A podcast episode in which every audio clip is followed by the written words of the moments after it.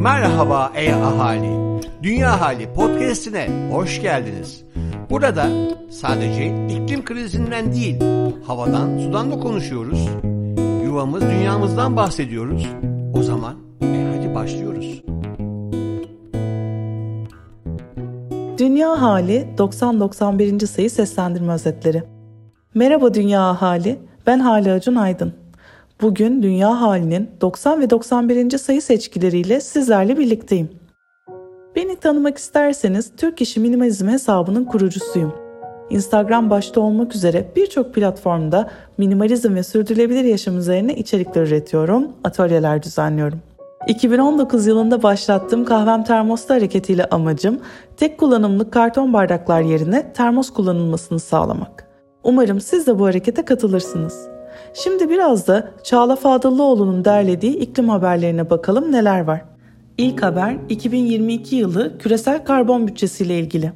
Atmosferdeki sera gazı miktarını 1,5-2 derece arası ısınmada kalabilmek için atmosfere salabileceğimiz sera gazı salımlarını ve dünyadaki yutakların durumunu değerlendiren raporların bu yılki versiyonunda öne çıkan konular şu şekilde.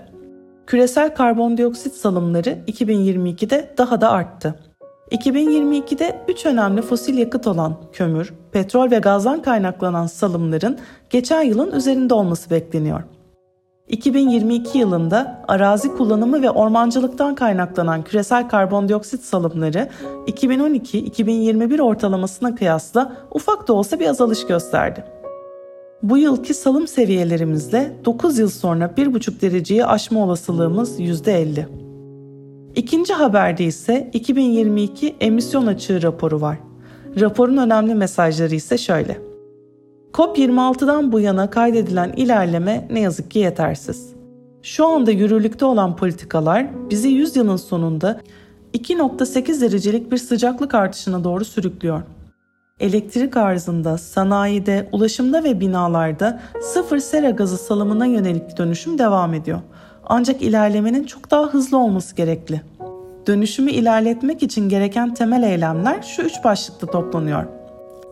Yeni yapılarda fosil yakıt odaklı altyapılardan kaçınmak, sıfır karbon teknolojilerini, bu teknolojilerin pazardaki yapılarını ve daha adil bir dönüşüm planlamasını geliştirmek, sıfır salım teknolojilerini ve davranış değişikliklerini uygulamak. Kapsadığı bütün sektörler değerlendirildiğinde tüm küresel salımların üçte birini oluşturan gıda sistemleri hızlı ve kalıcı azaltımlar sağlayacak şekilde yeniden düzenlenebilir. Finansal sistemlerin tüm sektörlerde dönüşümü destekleyebilmeleri için önündeki engelleri aşması gerekli. Şimdi de COP27 sonrası deneyim, gözlem ve görüşlerini paylaşan Profesör Doktor Levent Kurnaz'a kulak verelim. Sayın Kurnaz, COP27'nin ardından hemen harekete geçmek zorundayız diyor ve tüm ülkelerin toplandıkları bu büyük iklim konferansından kimlere ne sonuçlar çıktı kısaca anlatıyor. Gelişmiş ülkeler. Bildiğimiz gibi devam edelim. Zaten iklim krizi kötüleştiğinde bizim savaşacak kaynaklarımız olacak. Onun için şimdiden rahatımızı bozacak önemli değişiklikler yapmaya gerek yok. Gelişmekte olan ülkeler. Zenginler bir kez daha sözlerini tutmadılar. Tutmayacaklar da. Türkiye.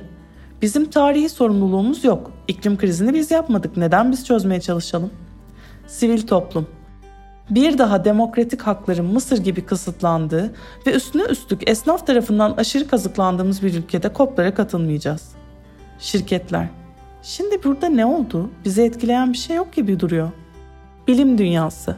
Bu zirve sonunda alınan kararlar doğrultusunda küresel sera gazı salımlarının 2030 yılına kadar ortalama %10.6 artması öngörülüyor. Bu patikada devam ettiğimiz sürece gezegenimizin 100 yıl sonundaki ortalama sıcaklığının da sanayi devrimi öncesi döneme oranla 2.2 ila 2.9 derece arasında bir miktarda artması bekleniyor. Bunun yaratıcı sorunlarla baş edebilmek için iklime dayanıklı kalkınma modelleri uygulanması ve bu sırada da kırılgan toplumlara öncelik verilmesi gerekiyor. Ve sonrasında Sayın Kurnaz, bir sonraki COP'a gidilir mi? Kime ne faydası oluyor bu toplantılara katılmanın? Ben de COP'taydım demenin ötesinde kime ne faydası oluyor sorularını sorarak COP27'nin sonuçlarını sıralıyor. İnanılmaz sayıda petrol şirketi ve bunların gizli ve açık savunucuları vardı. Sonunda onların dediği oldu. Sonuç bildirgesinde ısınmayı 1,5 dereceyle sınırlamak ve fosil yakıt kullanımına son vermek türü ciddi önlemlerden tek bir kelime bile edilmedi. Geçen sene Glasgow'da o zamana kadar verilen sözlerin ısınmayı sınırlayamayacağı ve bundan dolayı da tüm devletlere verilen sözleri daha da geliştirmeleri söylenmiş ve bunun için de Eylül 2022'ye kadar süre tanınmıştı. Çoğu ülkenin Glasgow'da buna evet demesine karşılık sözlerini geliştirmeyi bırakın bazı ülkeler verdikleri sözlerden geri adım bile attılar. Sonunda bakıldı ki kimse bu yolda kendini zorlamak istemiyor, küresel ısınmanın azaltılması konusuna pek değinilmedi. Sonuçta ne karar alındığını belirterek yazısını bitiriyor. İklim krizini durdurmaya yönelik ciddi bir karar alınmadı. Dünya Bankası ve IMF'e parmak sallanarak sizin fonlamayı düzgün yapmanız gerekli dendi. İçinde ne kadar para olacağı belli olmayan bir kayıp ve zarar fonu kuruldu. Gelecek sene Birleşik Arap Emirlikleri'nde bu fona kimin ne kadar para koyacağı kararlaştırılacak. Yazıların tamamına dünya halinden ulaşabilirsiniz. Yeşil Köşe'de konuk yazarımız Bursa Teknik Üniversitesi'nden Doktor Zeynep Peker, fosil kentlerden yenilenebilir kentleri yazısında kentlerin fosil yakıt bağımlılıklarından kurtulmaları gerekiyor, diyor. Onun yazısından bir özet verelim şimdi de. Günümüz dünyasında birincil enerji kaynaklarının %75'i kentler tarafından tüketildiği gibi toplam sera gazlarının %80'i yine kentler tarafından atmosfere salınıyor. Bu istatistiki değerler kentleri bir sorun alanı olarak öne çıkarmakla birlikte aslında kentlerin bir çözüm alanı olduklarını da işaret ediyor ve kentlerin fosil yakıt bağımlılıklarından kurtulmaları gerektiğini altını çiziyor. Kentler kullanılan enerji kaynaklarına bağımlı olarak gelişen organizmalardır. Fosil yakıt bağımlılıkları nedeniyledir ki 19. ve 20. yüzyılın tüm kentsel yapılanmaları fosil kentler olarak nitelendirilir. Brezilya, Canberra ve İngiliz yeni kentleri gibi planlı ve sıfırdan inşa edilen kentler fosil hayallerin gerçeğe dönüştüğü yerlerdir. Toplumun mekansal organizasyonu ve enerji kullanım biçimleriyle kentlerin mekansal yapıları ve enerji sistemleri arasında karşılıklı bir ilişki mevcuttur. Enerji arzı kentleri biçimlendirirken kentlerin formu, arazi kullanım örüntüsü, yoğunluğu ve yapılaşma düzeni gereksinim duyulan enerji türü ve miktarını belirler. İçinde bulunduğumuz iklim krizi ve fosil kaynakların tükeniyor olduğu gerçeği bugüne değin fosil yakıtlara bağımlı olarak işleyen ilişkilerin yenilenebilir enerji kaynaklarına dayanır şekilde yeniden kurulmasını gerekli kılıyor. Böyle bir gereklilik nedeniyledir ki birçok ülkede fosil kentlerden yenilenebilir kentlere doğru bir hareketin başladığı görülüyor. Kentlerin gelecek vizyonlarını %100 yenilenebilir enerji kenti, sıfır karbon kenti, karbonsuz kent gibi temalar oluştururken hedeflere ulaşmayı sağlayacak dönüşümlere gidiliyor. Doğal olayları, elektrik enerjisi ve ısı gibi kullanılabilir enerjiye dönüştüren teknolojiler sayesinde kentlerin kendi gereksinimlerini yerel kaynakları dayalı olarak sağlayabilmeleri bugün teknolojik olarak mümkün görünüyor. Ancak bunun için yenilikçi düşünce, yüksek bilinçlilik ve kararlılık gerekiyor. Son olarak Yuvam Dünya İletişim Gönüllüsü Bahar Cezzar'ın sonbahar günlükleriyle devam edelim. Bahar Cezzar kış geliyor diye başladığı yazısıyla hem farkındalığımızı arttırıyor hem de bilgilendiriyor. Ağaçlar yapraklarını döküyor, hayvanlar ise yiyecek depolama ve kış uykusu hazırlığında. Tüm canlıların hazırlığı farklı gözükse de amaç aynı. Enerji tasarrufu.